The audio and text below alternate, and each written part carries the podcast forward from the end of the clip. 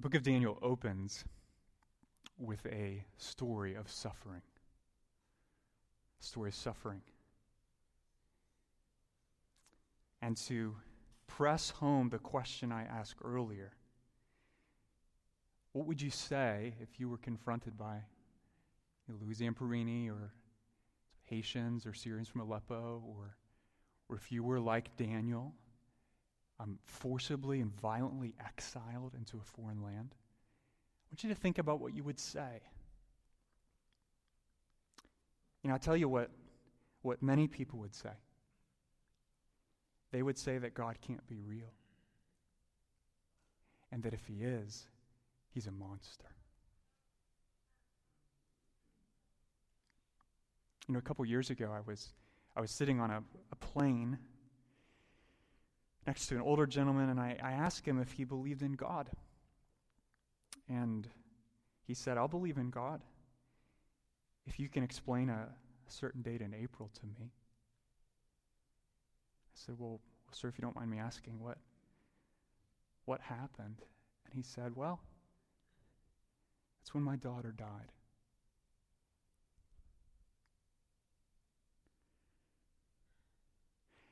I wonder if you've, if you've been there, friend. I wonder if you've been in a situation or lived through a moment where, because of the suffering that was going on, not only did you have little to no desire to relate to God, but it became exceedingly difficult to even believe that He could be real. Well, that's, that's the kind of situation I'm convinced is confronting Daniel and his three Jewish friends in Daniel 1. All right, and I, and I think, especially for those of us who have heard some of these stories from childhood, we get in trouble because we skip over the setup. We rush through the first couple verses, but we shouldn't do that. We shouldn't do that. All right? So here's, this, here's the setting Jerusalem is under attack. That's Daniel's hometown. Okay? The king of Judah is forced to surrender, and Nebuchadnezzar seizes some of the, the up and coming young people of the royal family and the nobility as trophies of war and brings them to Babylon. Okay, so they're, they're taken from their families, they're taken from their homeland, they're stripped of everything familiar, and they're exiled. And in the midst of their suffering, something remarkable happens. All right? They don't stop following the Lord. They don't stop. That is not what people naturally do. It's not. What, what do we normally or naturally do when we're suffering? Well, we, we lash out in anger you know? Or we retreat into depression. We we toss god out the window. We conclude things like how can god be real when there's so much suffering in the world? If you've heard that maybe you've asked that. Well daniel and his friends didn't respond that way to their suffering. Why not? Why not? Well i think it's because they believed that at every point in their life two things were true God was in control and God was worthy of their allegiance. At every point in these guys' lives, in the midst of crazy suffering, okay, let's not downplay that. There were two things they believed one, God is in control. Two, God is worthy of my allegiance. And last Sunday, we launched a, a four month sermon series from the book of Daniel called Dominion. And there's a theme in this first chapter that Daniel establishes here that he's going to keep coming back to again and again and again. And I already gave it to you. All right? What's the theme? God's in control, and God is worthy of our allegiance. He's just going to keep coming back to that and back to that. that that's what Daniel had to know. That's what the exiles he's writing to here needed to know. That's what we need to know. At every point in our life, God is in control and is worthy of our allegiance. All right? And if, if you find yourself thinking, well, how do I get from the land of anger and despair in the face of suffering to this place of God's in control and I'm going to follow him? Good question. Because oftentimes, that's a great big gap. Well, here's the good news. All right? Daniel 1, as it were, takes us by the hand and leads us there. Okay? Because in this chapter, God gives us an explanation. He shows us why we have better reasons for trusting and obeying God than we do for doubting and ignoring Him. All right? And I'm going to go through three of them. Okay? Three of them. But think of these as three reasons why we can know that God's in control and is worthy of our allegiance. All right, so here's the first. Here's the first. The sovereign rule of God enables our trust. It enables our trust. I, I mentioned this verse last Sunday, but I want you to look again at Daniel 1, verse 2. All right? Because this is one of the most important verses in the entire chapter, if not the entire book of Daniel. Verse 2 And the Lord gave Jehoiakim, king of Judah, into his hand with some of the vessels of the house of God. Please notice, Daniel does not say, and the Lord allowed Jehoiakim, king of Judah, to fall into the hand of Nebuchadnezzar. Or the Lord, from his perch in heaven, noticed that King Jehoiakim happened to fall into the hand of Nebuchadnezzar. No, what, what does he say? The Lord gave Jehoiakim, king of Judah, into Nebuchadnezzar's hand. Now, if you're reading your Bible and you know Nebuchadnezzar, at this point in the story, you should be thinking, what in the world is God doing? What, why would he do that? Ne- Nebuchadnezzar's not a nice guy. He's not a nice guy. He's powerful, he's arrogant, and he's ruthless. Why would the God of Israel give the people of Israel into the hand of a man like that? Well, answering that question, church, requires doing a little bit of background. Okay? A little bit of background. So, track with me here. God has always related to his people in covenantal terms. Covenantal terms. By that I mean that the God of the Bible doesn't just exist, he does exist, but he exists in relationship to us. Now, when I say that, I think it's important to recognize that that we all have all sorts of different kind of, kinds of relationships with all sorts of people. You know, so I have a certain kind of relationship with my wife. I have a certain kind of relationship with my kids.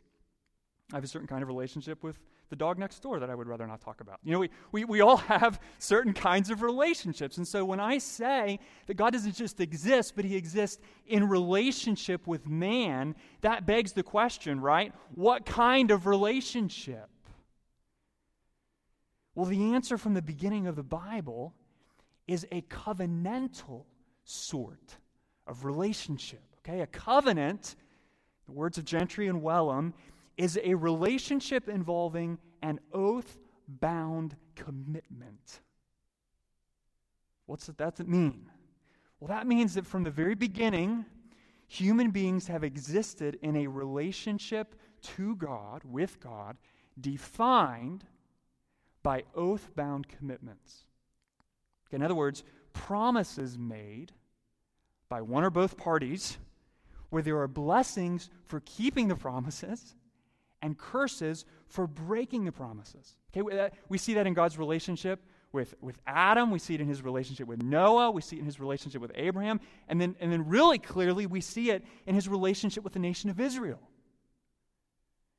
This covenant consisting of promises made by both parties where there's, there's blessings for keeping the promises and curses for breaking them. So, so we read in Exodus 19, the Lord says, You yourselves have seen what I did to the Egyptians. He's talking to Israel here. And how I bore you on eagle's wings and brought you to myself. Now, therefore, if you will indeed obey my voice and keep my covenant, you shall be my treasured possession among all peoples.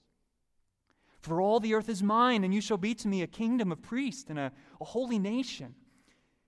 Then he says to Moses, These are the words that you shall speak to the people of Israel. Here's what's up. So Moses came and called the elders of the people and set before them all these words that the Lord had commanded him.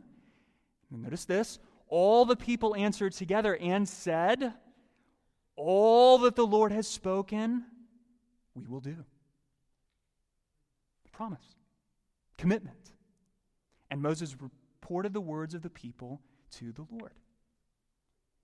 What's going on with that? Well, God's mighty acts of deliverance in rescuing Israel from slavery in Egypt made a claim on her life.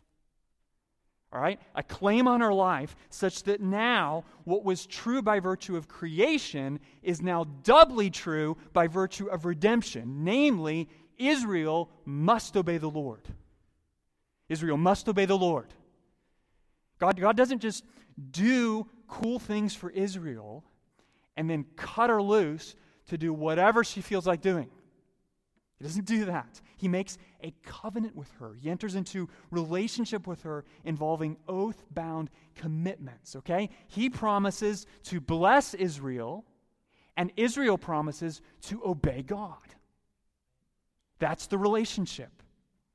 And in Deuteronomy 28, the Lord fills out the terms of this covenant in, in great detail. He, he contrasts the blessings for keeping the covenant with the curses for breaking it. So we read in, in 28 1 And if you faithfully obey the voice of the Lord your God, be careful to do all his commandments that I command you today, the Lord your God will set you high above all the nations of the earth.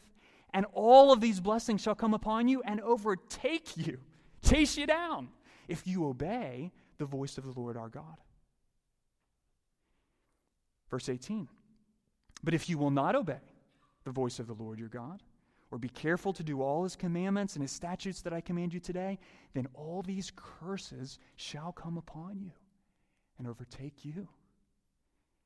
And in verse 36, the Lord will bring you and your king, whom you have set over you, to a nation that neither you nor your fathers have known. And there you shall serve other gods of wood and stone, and you shall become a horror, a proverb, a byword among all the peoples where the Lord will lead you away. What's he saying there? Well, he's saying in no uncertain terms to Israel listen, if you break your promise to me, if you don't keep your oath bound commitment to me, then there's a consequence for that. You're going to be sent into exile. And I'm going to do it. So, so God makes this covenant with Israel. And then what happens? Judges chapter 2. One generation broken. I mean, they didn't even hardly get through one generation. One generation later, she abandons the Lord and begins serving pagan idols. So, what do we expect to have happen next in the storyline? Boom! Exile. Is that what happens? No. No, why not? Well, because God is a God, Exodus 34, who is merciful and gracious, slow to anger, and abounding in steadfast love. What does he do? He warns. He warns. He says, Hello, Israel. He sends prophet after prophet for hundreds of years, by the way. I mean, I, I have trouble being patient for like 30 minutes with my kids. I mean, God, hundreds of years, warning, warning, Israel, Israel. If you don't turn from your wicked ways, all the covenant curses are going to come crashing down on your head. Second Chronicles 36. But they kept mocking the messengers of God, despising his words and scoffing at his prophets, until the wrath of the Lord rose against his people, until there was no remedy. Church, why did the Lord God give Jehoiakim, king of Judah, and his people into the hand of an exceedingly wicked man? Well, he did it because that is precisely what he promised to do centuries earlier. He kept his word. He was faithful. It wasn't, it wasn't capricious. It wasn't flying off the handle. It wasn't punishment on a whim. It was the covenant curse Israel invoked on herself when she failed to do what she promised to do. Remember, not just once, but over and over and over again. So, so on one level, that story and, and the exile is tremendously sad. It's sad. But on another level, friend, it's incredibly reassuring. You might not have expected those words to come out of my mouth. Why? The exile? It's incredibly reassuring. Well, well, I think it is. Why? Because it reminds us that God is faithful and that He always keeps His promises, even in judgment. Always. You know, the, the Israelites felt like their life was spinning out of control in an endless nightmare. Daniel, writing this book, recognized a deeper reality. He, he, recognized, he recognized that it's not Nebuchadnezzar's sin that's calling the shots here. It's not even my forefather's sin that's calling the shots here. It's not even my own sin that's calling the shots here. God is calling the shots here. And he is in complete control of this entire situation, and therefore he is worthy of my supreme allegiance. He sees the world that way, okay? Well, well maybe you're suffering right now because of somebody else's sin against you. Maybe you're suffering right now because of your own sin. Maybe you're suffering right now because we live in a broken, fallen world. Okay, well, regardless of the details, friend, please hear this. It's not their sin, your sin, or the world's sin that's controlling the circumstances of your life. It's God. It's God. And in the mystery of His will, He has brought your suffering to pass. Okay? Now, does God actively do what is evil? No. But does he use our suffering? And more importantly, does he govern our suffering in such a way that it always accomplishes his divine purpose for our lives? Yes. Yes. Okay? So, what should that do for us? What's point one? It enables our trust. It enables our trust because you'll never encounter a single situation in your entire life where your God is not in complete control. Never. All right? In your darkest hour, please hear this. Your world is never controlled by your sin, other people's sin, or the world's collective sin. It is controlled by God. It always has been, it always will be. Okay? So when you're in exile, in summary, it's easy to succumb to fear, but take heart. The sovereign rule of God enables our trust. Enables our trust. All right? Here's point two it enables our trust, the sovereign rule of God. Point two, it also empowers our obedience.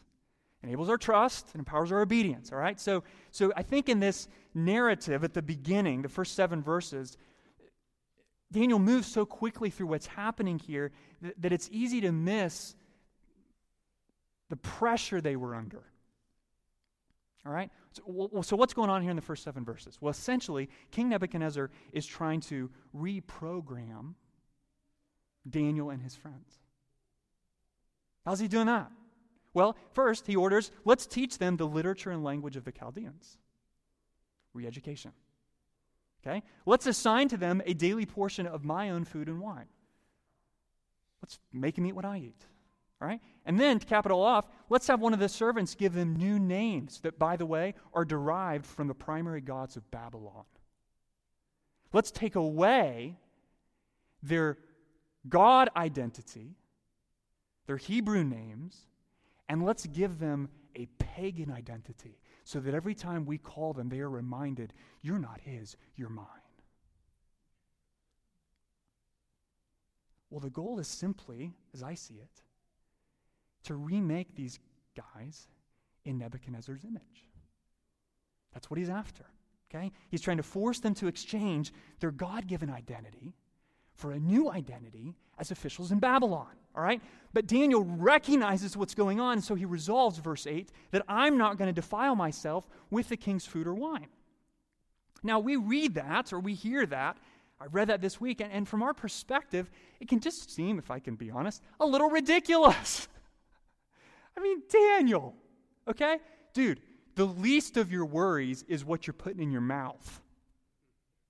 Okay? I mean, if we're going to start with like greatest threats in exile, maybe it might have something to do with a three year education in polytheistic literature filled with magic, sorcery, and astrology. Okay? Maybe that would affect you more. Well, well, well, Daniel, he doesn't give us the exact reason why he refused the king's food and wine. But I think the best explanation, I want to be careful here, is that in ancient Near East cultures, to, to share a meal with someone, right, to, to eat their food, to drink their wine, that was an expression of fellowship. Okay? An expression of loyalty. It, it was a step toward covenant relationship with the person you were eating with. All right? In other words, it's not the food and the wine that are a big deal. It's the fact that eating the food and drinking the wine would have been a loud statement of loyalty to Nebuchadnezzar. That's the issue. And, and I think we see this in verse 10 in the chief eunuch's response when Daniel asked to not do that. What's, what's the guy say? I fear my lord the king who assigned your food and your drink. For why should he see that you were in worse condition than the user of your own age? So you, Daniel, would endanger my head with the king. Translation Daniel, if you say no to King Nebuchadnezzar, one of us is going to get killed. Killed for a food preference? Oh, Daniel, you don't get it. To say no to him, even with food and wine, is to commit treason. That's the problem. You don't challenge Nebuchadnezzar's authority and live very long to tell about it. We're going to see that in chapter 3. It doesn't go well. okay, so, but I, I just want us to stop and consider for a minute, church, why it would have been so tempting, so easy for Daniel and his friends to just exchange a little bit of their loyalty to Yahweh for a little bit of loyalty to Nebuchadnezzar and eat and drink. Okay, what? Why would that have been tempting? All right, L- listen. Well, first, it was an honor. It was an honor, all right? Eating the king's food and drinking his wine was a privilege reserved for the Babylonian elite. If you are in exile, you have no rights whatsoever. You think that eating and drinking with the who's who list in the capital city might be a step upward. It was an honor, okay? Tempting. Second, it was desirable. Daniel has been in a city under siege. What do you not have in a city under siege? Rich food and wine. First thing that goes. All right? And as the finest fare in the wealthiest empire on the planet, that food and wine must have smelled amazing and looked incredibly good. Okay, so it's honorable, it's, it's, it's desirable. Third, I, I think it would have been really easy to rationalize. Easy to rationalize, you know? It's not like I'm totally giving in to the Babylonians. I mean, hello, I'm still praying three times a day. Okay? God knows that. And, and besides, I mean, let's just be honest. If God really wanted me to remain loyal to Him, well, then He, what was He doing when I got sent to exile for their sin? If He's going to treat me that way, I'm not, I'm not following Him. He's got to hold up His end of the bargain, and then I'll do mine. Easy to rationalize. Okay? Lastly, it would have been socially expected. All right?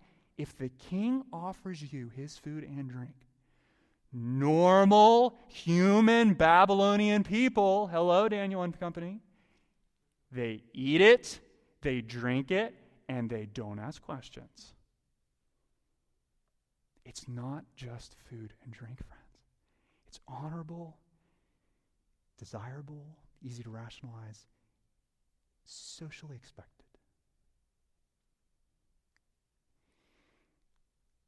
I would argue that every day of our life, we are tempted in the exact same way. Exact same way. If you're an exile in this world, a citizen of the kingdom of heaven, by virtue of your faith in Christ, then not a day goes by where sin doesn't appear honorable, desirable, easy to rationalize, and socially expected of you. Remaining faithful to God in Daniel's world, in our world, requires persistent resolve in the face of that kind of temptation persistent resolve. What, what, what happened to Daniel the first time that he tried to get permission to not compromise his convictions? The first time, what happened? Well, he didn't make a lot of headway. Right? And, and, and I think, you know, there's a parallel here in our own life. How, how often have I resisted a temptation, you know, for like 0.894 seconds or something, and I think, well, God, I tried. I mean, I tried. I, I, I resisted it. I refused to compromise. And, like, look, you know, it didn't work out. So, um, you know, I'm just going to kind of go with this. But, but if you ever want to provide a opportunity, way of escape, you know, all that stuff mom and dad talk about, well, well, I'll try again. That's not persistent resolve. That's compromise. Daniel shows us what persistent resolve looks like. And, and verse 9 tells us why he persisted, okay? Verse 9, look at verse 9. And God gave, there's that word again, Daniel favor and compassion in the sight of the chief of the eunuchs, okay? So the chief of the eunuchs, he didn't shut Daniel down.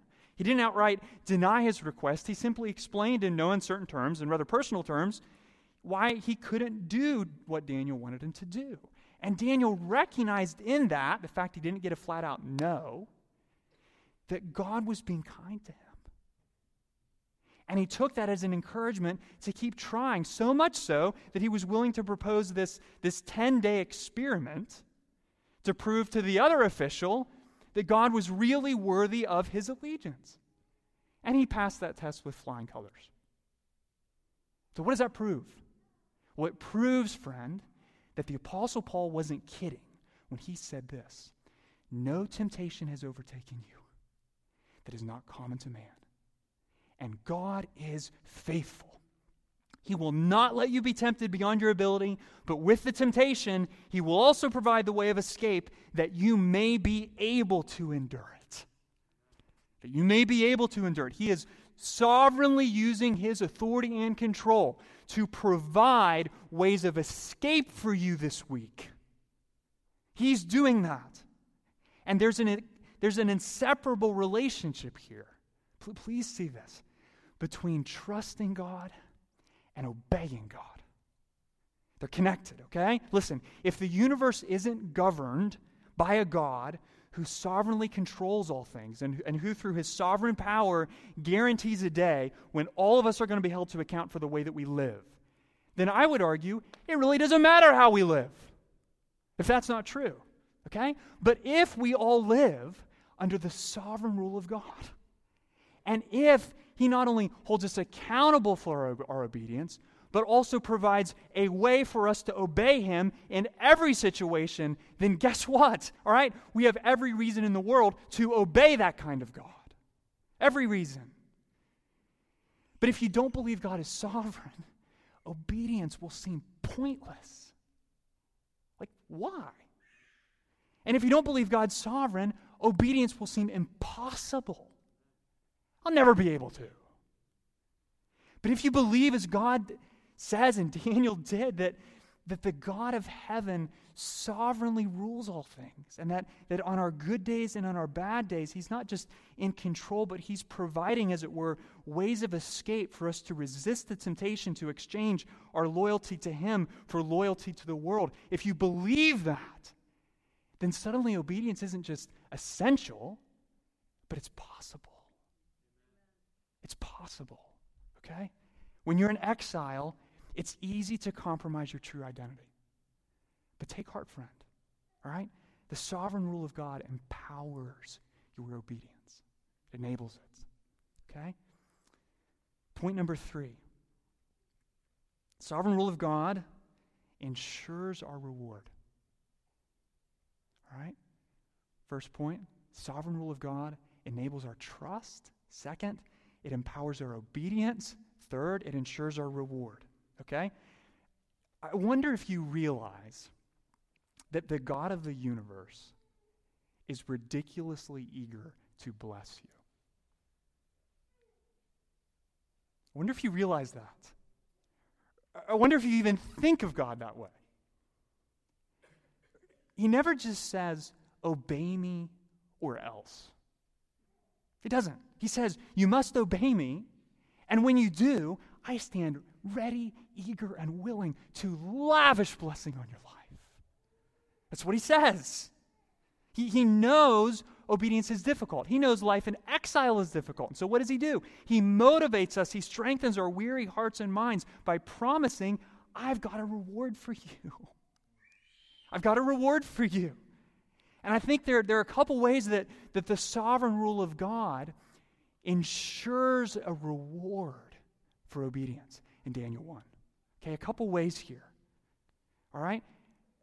First, we see that God rules the world in a way that blessings for obedience are not trumped by the consequences of disobedience. Okay, say that again.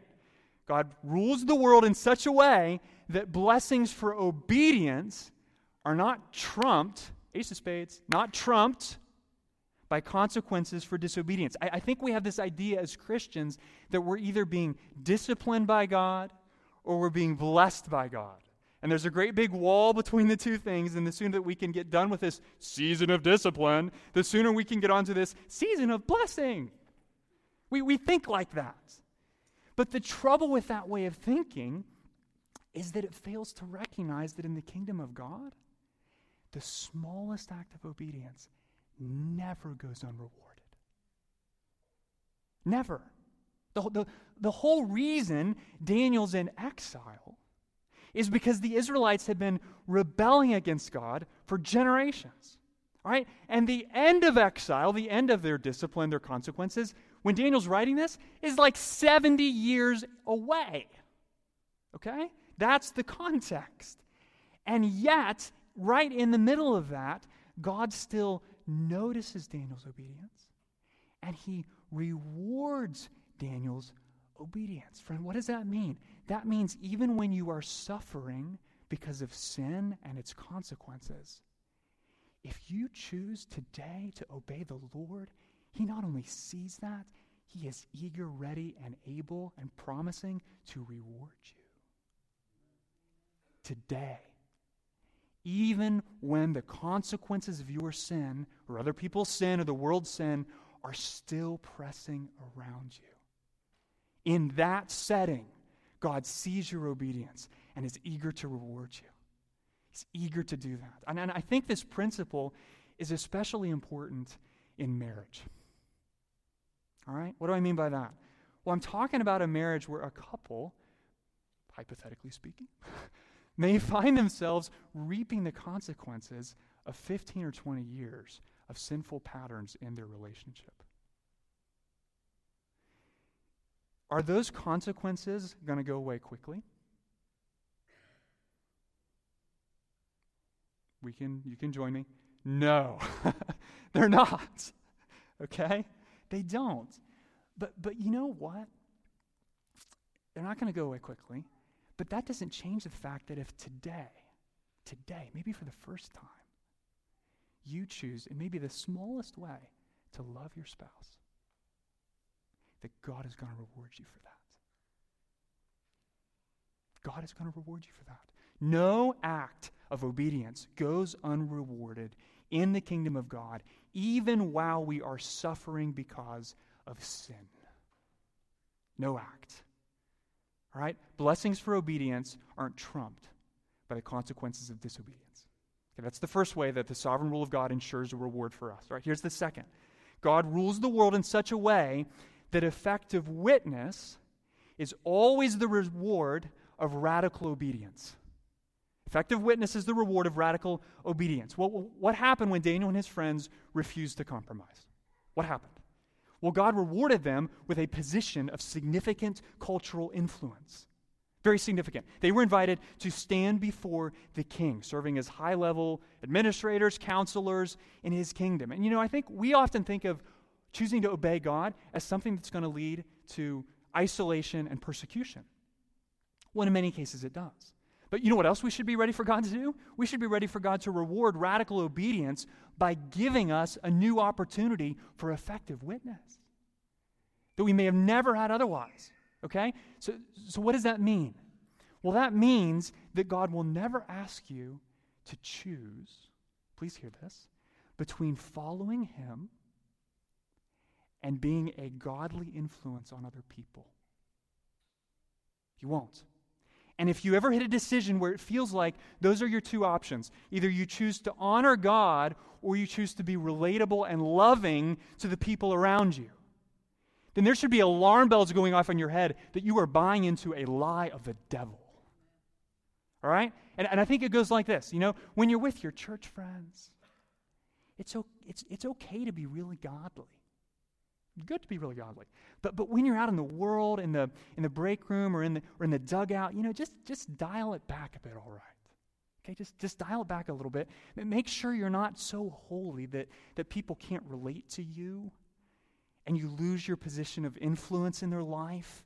So, so you know, if, if you need to if you need to cuss a little, if you need to drink a little, you know, whatever it takes, just just show that you're not you're not a Pharisee. You know, you're you're cool. We'll do it because God loves people, and, and you want you want to have that position of influence. That's what it's all about. well, friend, that's a lie. That's a lie. If you are compromising your convictions or hiding your convictions when you're around people who don't share your convictions, then you're not fearing God, you're fearing man. And your supposed influence is proclaiming a false gospel. Namely, that godliness is nothing more than a tidied up version of worldliness. That is not true. Jesus didn't die for you so you could be cool. Oh, Jesus died for you so you could be holy. So you could show the world. Remember, I said, what is God? What's the church about? God wants to be able to point and say, look, that's what it means to be my people. He died for you so you could be holy, so that when people look at you, they don't think, there's a cool guy. They think, look who God is like. Look who God is like. Remember, friend, he rules the world in such a way that radical obedience is what leads to effective witness. Okay? Here's the final way God's sovereign rule ensures our reward. All right? He rules the world in such a way that the best rewards are yet to come. What do I mean by that? What's that have to do with Daniel? Well, well, here's what I'm talking about, okay? Well, if I'm Daniel, trust me, there is something I want even more than standing before the king. Do you know what it is? What he dared not say. And he probably had to put a happy face on so nobody would ask. I want to go home. I mean, standing before the king's great and all, but I want to go home. I want God to bring me back from exile and into the promised land. Friend, the fact that at the end of Daniel 1, even after he's obeyed the Lord, he's still in exile, screams something. It screams that God often asks us to wait for the reward of obedience. Oh, I don't like that. I want God to work like a slot machine. You know? Insert obedience. Boom, rewards, balloons, confetti, awesome. You know, I just, I, that's what I want. I, I don't want God to obey me. Okay, I'll obey you, Lord. All right, now wait. Wait. Well, I think this is where the perspective of Hebrews 11 is so helpful. Okay, speaking of the saints of old, these all died in faith, not having received the things promised. These all died in faith. But having seen them and greeted them from afar,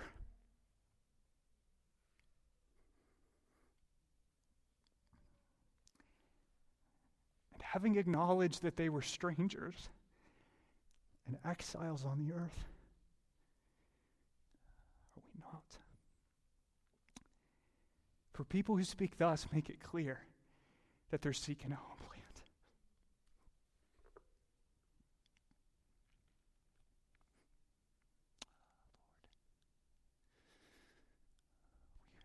want that, God. We want that. If they'd been thinking of that land from which they'd gone out, they would have had opportunity to return, no kidding. But as it is, they desire a better country. That is a heavenly one. Therefore, God is not ashamed to be called their God, for he has prepared for them a city. Friend, when you're in exile, it is so easy to grow weary, okay? But take heart, take heart.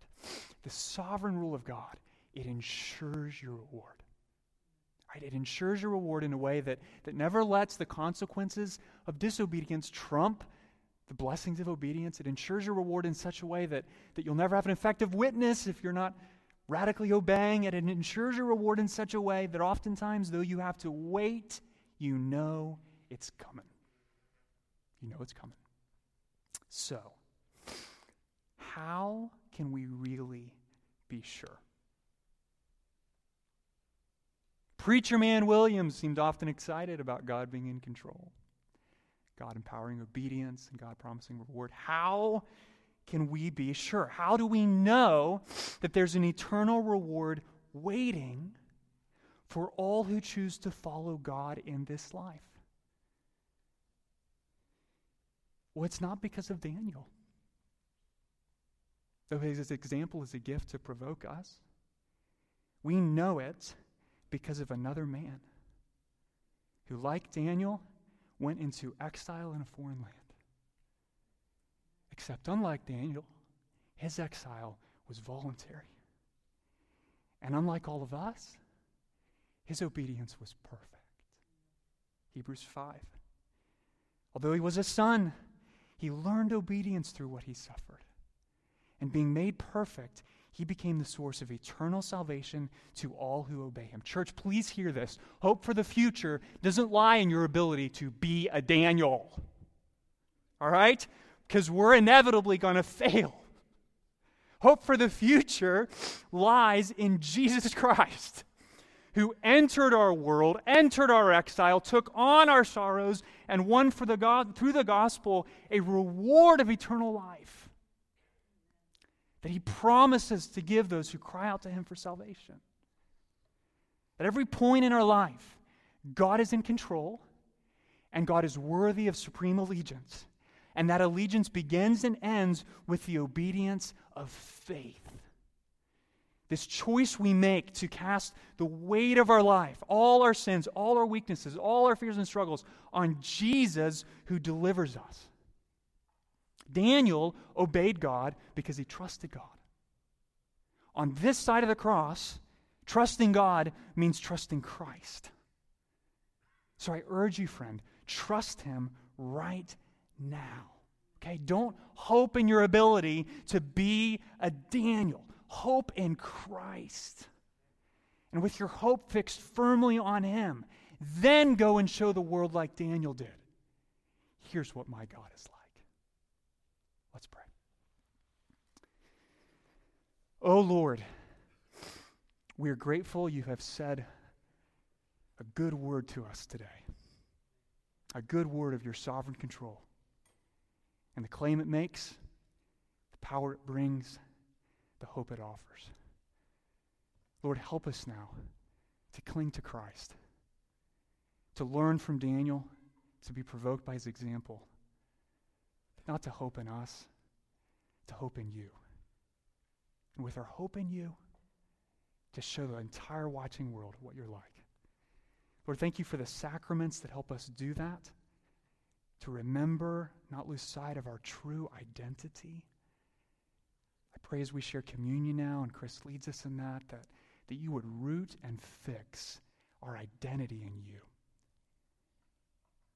And that in that place, we really could join Daniel. And through our trust and through our obedience, show the world what you're like. Amen.